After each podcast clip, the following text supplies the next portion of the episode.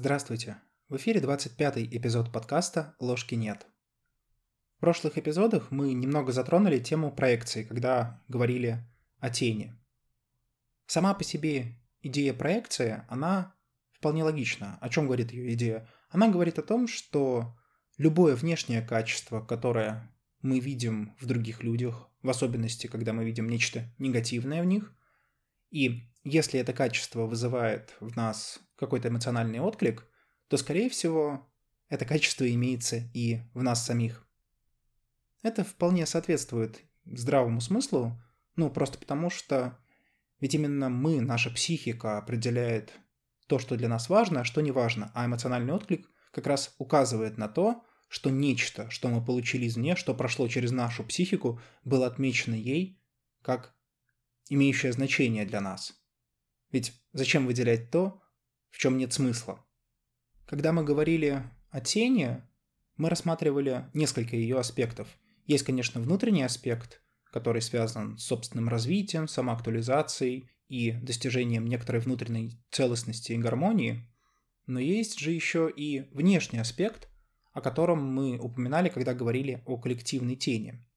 Это действительно важная история, потому что именно коллективная тень зачастую вызывается проекцией. Например, то, что произошло в нацистской Германии в какой-то мере, и об этом писал Юнг в своей работе «Ватан», можно назвать проявлением сильнейшей проекции коллективной тени немецкого народа на соответствующего лидера.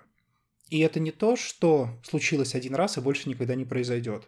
На самом деле любое серьезное событие, будь то кризис, пандемия, какая-то катастрофа или что-то подобное, может вызывать разные реакции. Одна из реакций – это шутки насчет апокалипсиса и Рагнарика или конца света. Но может быть и другая реакция – реакция ожидания спасителя. Спасителя, который придет и восстановит порядок. Эта идея очень легко прослеживается во множестве мифов, но спаситель зачастую становится вполне физической фигурой, какой-то политикой, на которого огромное количество людей проецирует вот эту архетипическую составляющую. Ну и, естественно, редкий человек, и в особенности редкий политик, способен остаться человеком и не быть захваченным вот этим архетипическим содержанием. Собственно, нацистская Германия как раз очевидный пример того, когда такая проекция закончилась крайне печально для всего мира.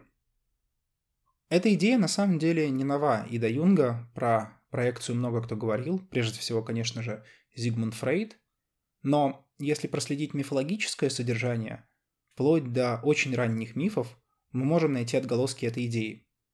И самый, наверное, на мой взгляд, вот прям такой актуальный пример – это заповеди. Вторая заповедь – не сотвори себе кумира. Я предлагаю в самом конце вернуться к этой идее – и разобрать, почему эта заповедь говорит именно об опасности проекции и что, собственно, она на самом деле говорит. А пока давайте попробуем осознать, из каких предпосылок вообще рождается идея проекции. Один из вопросов, который не может не интересовать любого человека, обладающего хотя бы минимальной эмпатией, это тот вопрос, а почему, собственно, разные люди по-разному относятся к одним и тем же вещам.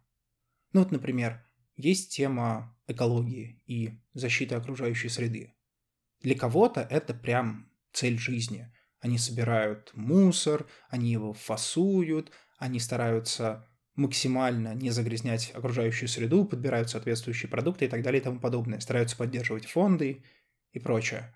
А кому-то на это совершенно наплевать. Это не значит, что этот человек обязательно там будет мусорить, там, сжигать пластик и прочее, но вот у другого человека может не быть никакого вовлечения на эту тему. Почему происходит разное вовлечение в одни и те же проблемы у разных людей? Ведь, казалось бы, мы все разделяем, ну, мягко говоря, похожие ценности. Да, конечно, есть некоторые небольшие различия, но мы все вместе существуем в обществе, у нас есть некий социальный договор, и это не просто набор законов и формальных правил, это то, как мы живем и в обычной повседневной жизни. Но при этом даже краеугольные темы нашей цивилизации, такие как свобода, свобода слова, свобода собрания, экология, религия, они принципиально отличаются, когда мы переходим от одного индивида к другому. Я не предлагаю сейчас вдаваться в подробности, почему так происходит. Скорее всего, есть какие-то причины, и пусть этим занимаются соответствующие специалисты, сейчас мне важен один лишь факт того, что такая проблема существует. Почему возникает резонанс между тем, что внутри нас, и тем, что снаружи? Почему наше сознание, наша психика выделяет какие-то аспекты и не выделяет другие? Собственно, так мы и приходим к идее проекции. Проекция – это не только термин аналитической психологии, психоанализа или других направлений глубинной динамической психологии. Это термин, который активно используется и в обычной, если так можно выразиться, научной психологии. Зачастую под проекцией понимают копинг-стратегию, которую используют для того, чтобы убрать конфликт между желаниями, импульсами и социальным окружением. И эта стратегия происходит путем присвоения некоторого собственного неприемлемого свойства другому человеку.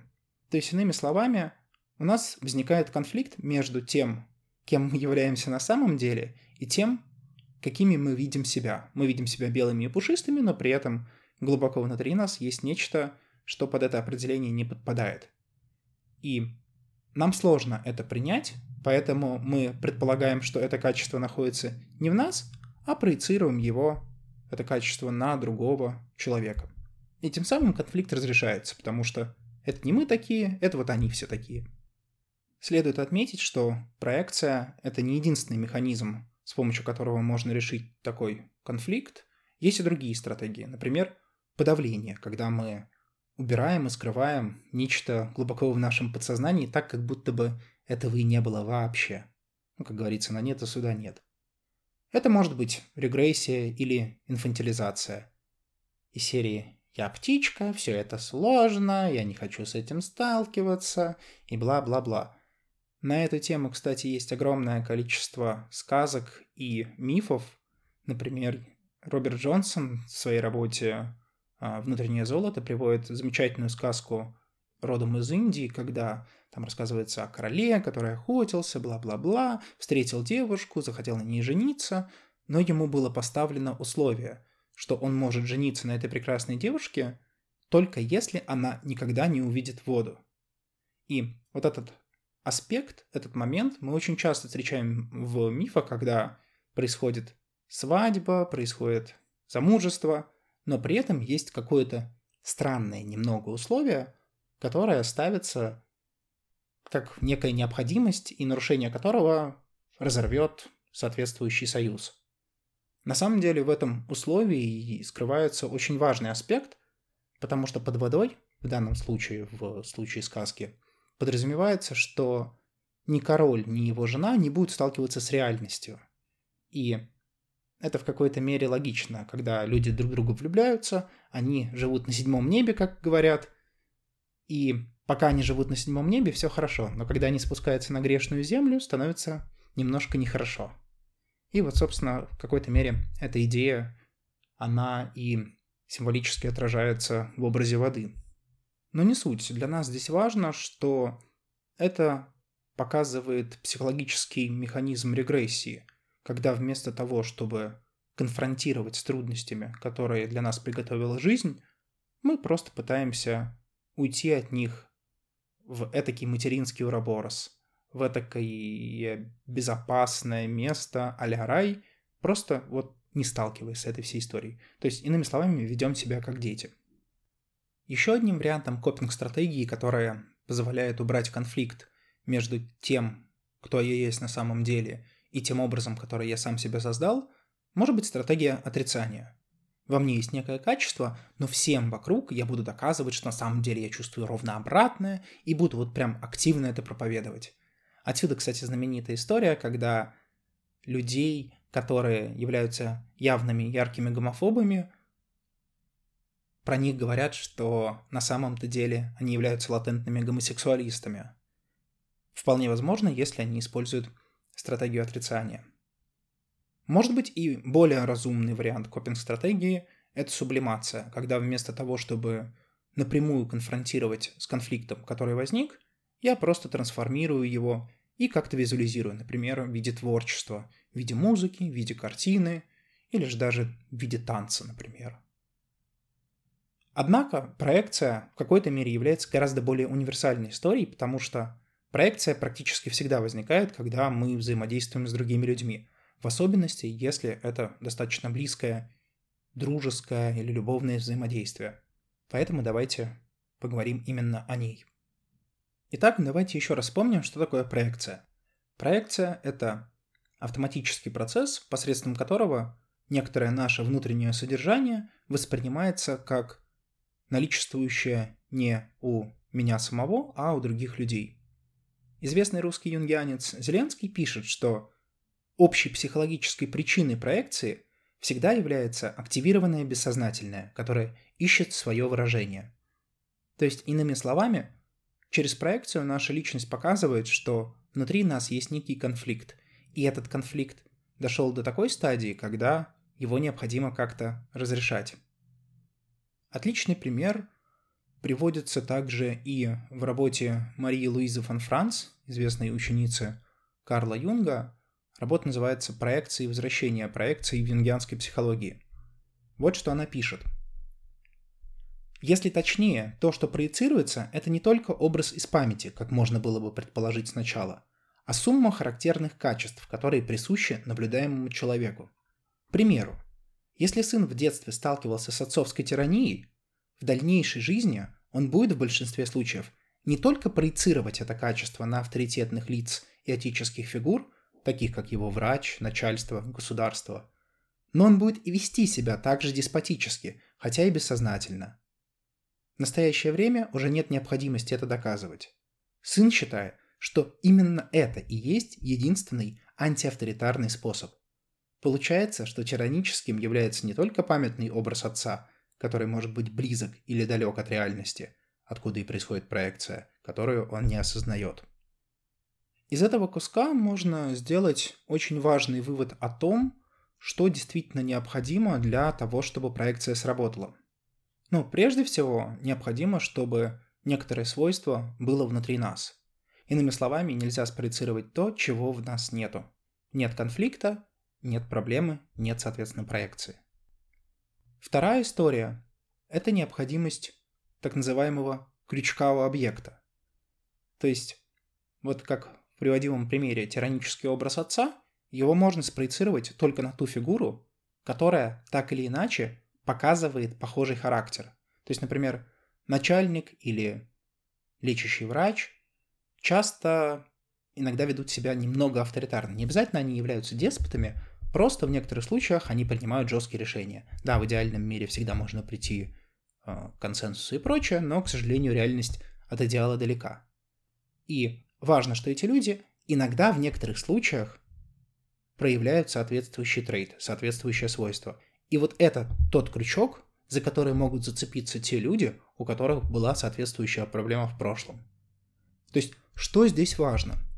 Здесь важно то, что сам по себе человек, на которого проецирует, например, тиранический образ, он не обязан быть тираном. То есть он может один раз в жизни, единственный, проявить вот это качество. И за это качество все те, у кого есть внутренний конфликт, связанный с тираническим образом отца, за это качество все сразу же ухватятся за один единственный случай и спроецируют образ. Ну а дальше уже все пойдет по накатанной. Да, конечно, может быть ситуация, когда например, начальник является тираном, и тогда как бы все достаточно корректно, но это совершенно не обязательно. И это, кстати, одна из опаснейших вещей, которые есть у проекции. Одного маленького крючка достаточно для того, чтобы поменять весь образ о человеке. Еще одним важным качеством является отсутствие осознанности. Иными словами, проекция бессознательна. Вот что пишет на эту тему Юнг. Проекция основывается на архаическом тождестве субъекта и объекта. Но называть это явление проекцией можно лишь тогда, когда возникает необходимость распадения этого тождества с объектом. Возникает же эта необходимость тогда, когда тождество становится помехой, то есть когда отсутствие проецированного содержания начинает существенно мешать приспособлению, и возвращение проецированного содержания в субъекта становится желательным. Начиная с этого момента, прежнее частичное тождество получает характер проекции. Поэтому выражение «проекция» обозначает состояние тождества, которое стало заметным и вследствие этого подверженным критике, будь то собственной критике субъекта или же критике кого-нибудь другого. Что еще здесь важно? Ну, первый и очень важный аспект заключается в том, что мы связаны со многими из людей и многими объектами в мире через систему проекций. И самое важное, что на самом деле это нормально. То есть многие из этих проекций не осознаются, но при этом в целом они нас устраивают. То есть наша адаптация к социуму, наше внутреннее состояние, оно вполне гармонично, и если оно гармонично, и про это пишет Юнг, то никакой проблемы в проекции нету. Однако, когда нарушается адаптация, когда возникает проблема, возникает вот этот самый внутренний конфликт, который может выражаться аффектом или каким-то другим эмоциональным состоянием, то вот тогда возникает, собственно, проблема, связанная с проекцией. Соответственно, осознание, аналитическая работа над проекцией, саморефлексия и прочее необходимо именно в том случае, когда возникает соответствующий адаптационный кризис. До этого момента, в принципе, нет ни- никакого смысла, нет никакой необходимости в том, чтобы что-либо делать с проекциями. Да и более того, как мы это можем сделать? Ведь, ну, если говорить совсем грубо и общо, то все, что мы воспринимаем, является в той или иной мере проекцией. Мы не можем воспринимать реальный мир. Мы воспринимаем его, первое, через органы наших чувств, а второе через наше сознание, через призму нашего сознания. Поэтому мы все равно строим некоторую модель, некий образ мира, образ реального мира, но все равно модельный. И до тех пор, пока эта модель работает, зачем, собственно, ее трогать? Как говорится, не чешите там, где не чешется. Еще один немаловажный аспект заключается в следующем вопросе. А чем, собственно, проекция отличается от обычной ошибки? Я бы предложил разобрать здесь четыре возможных случая. Случаев, связанных с искажениями в нашем мышлении и соответствующими эмоциональными вовлечениями. Первый вариант, когда есть когнитивное искажение нашего мышления, то есть некое нарушение в нашем рациональном мышлении, и есть эмоциональное вовлечение в проблему. Тогда в этой ситуации проекция вполне возможна. Если же когнитивного искажения нету, то есть мыслим мы правильно, но при этом все равно есть эмоциональная вовлеченность, которую мы не можем понять, то это, скорее всего, однозначно указывает на наличие проекции. Если есть когнитивное искажение, но нет эмоционального вовлечения, то есть мы мыслим как-то неправильно, но нас это не сильно колышет, даже если мы об этом не знаем, то речь идет не о проекции, а о простой банальной ошибке. Ну и если нет ни когнитивного искажения, ни эмоционального вовлечения, то это идеал, и нам пора идти пить винишко. Исходя из такого принципа, мы можем очень легко понять, в чем отличие между ошибкой и проекцией. Ошибку можно исправить. Это некое когнитивное искажение, которое путем рационализации, здравого смысла, рефлексии вполне легко убрать. И эту идею подтверждает Мария Луиза фон Франц, говоря следующее. Разница между проекцией и обычной ошибкой в том, что ошибка может быть исправлена без труда через получение верной информации и впоследствии раствориться, подобно утреннему туману в первых лучах солнца. С другой стороны, в случае проекции, субъект, создавший ее, сам же защищает проекцию от исправления, в большинстве случаев с большим рвением. Или же когда получает исправление, то впадает в депрессию.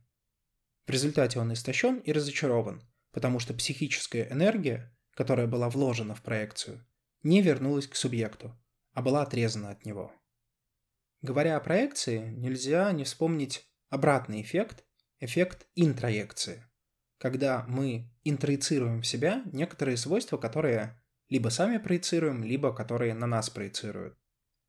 Они могут появляться совершенно неосознанно. Например, а, в том примере, который мы разбирали про образ тиранического отца, что печально, помимо того, что совершенно посторонние люди, которые просто имеют соответствующий крючок, а кто, как говорится, без греха, получают соответствующий образ. Что еще не самое хорошее есть в этом примере? То, что человек, проецируя определенное содержание на других людей, начинает поступать так же. И это часто заметно. Например, человек, который говорит о тираническом отце и проецирует это качество на множество других людей, сам обычно является тираном.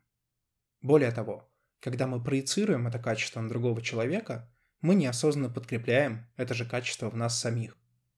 То есть получается, пытаясь избавиться от некоторого трейта, используя защитную такую стратегию, мы на самом деле проблему не решаем даже на время, мы ее просто усугубляем. Тоже верно и для человека, на которого происходит проекция. Об этом пишет Мелани Кляйн, и в современном дискурсе это называется проективная идентификация. Как она работает? Начало точно такое же, как и у проекции. Например, я вижу в ком-то некий крючок, за который могу зацепиться. Я, соответственно, проецирую качество на этого человека. Дальше я начинаю действовать, как будто бы у этого человека есть это качество. То есть, например, я увидел некое проявление авторитарности в человеке, у меня в голове был образ тиранического отца, я спроецировал это качество на соответствующего человека, и теперь я веду себя с этим человеком так, как будто бы он тиран. Что печально в этой истории, что человек может интроицировать то качество, которое я на него спроецировал, и действительно стать тираном.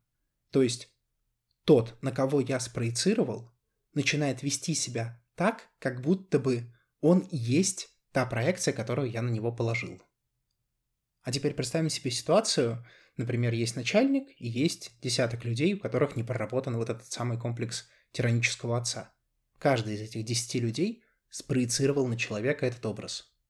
Как этому человеку бороться вот с этой самой проективной идентификацией? А возвращаясь к предыдущему эпизоду, когда мы говорили о коллективной тени, представьте себе политика, на которого миллионы людей спроецировали образ спасителя. Можно ли такому вообще противостоять? И если да, то как? Об этом и о некоторых других уже положительных свойствах проекции мы поговорим в следующем эпизоде. С вами был подкаст «Ложки нет». До новых встреч!